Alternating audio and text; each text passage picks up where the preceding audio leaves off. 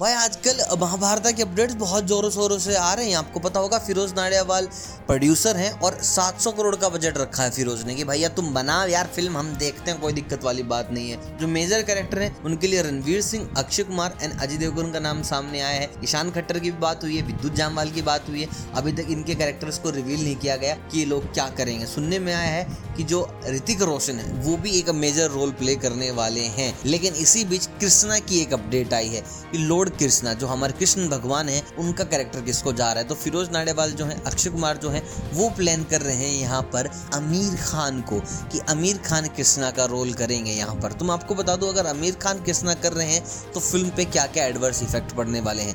देखिए, महाभारत लोग ज़रूर देखने जाएँगे, लेकिन जिस तरीके की कास्ट कर रहे हैं, सारे बिज़ी लोग हैं। भाई, रणवीर सिंह के पास आई थिंक चार से पाँच, छह फ़िल्में हैं। यहाँ से अजय देवगन के पास भी चार, पाँच फ़िल्में हैं। अक्षय कुमार के पास तो मेरे पास काउंट ही नहीं, बारह, तेरह, पंद्रह फ़िल्में होंगी। ऋतिक भी पाँच छः फ़िल्में कर रहे हैं। बस आमिर खान ही फ्री हैं। वो कोई फ़िल्म नहीं कर रहे हैं इस वक्त। तो भाई, इतनी बड़ी कास्ट के साथ जल्दी जल्दी काम होगा। मूवी में जिस तरीके की मेरी एक्सपेक्टेशन है, वहाँ तो करी उतरेगी नहीं। साथ ही साथ आमिर खान के खिलाफ है लोग। आमिर खान की फ़िल्म के बाइकआउट से ज़्यादा आमिर खान को बाइकआउट करने के नारे लग रहे हैं। क्योंकि भाई पीके में उन्होंने भगवानों की बहुत ज़्यादा धच्चियाँ उड़ाई थी और इसमें खुद भगवान बनकर आ रहे हैं। तो लोग उनको मुश्किल ही एक्सेप्ट करेंगे।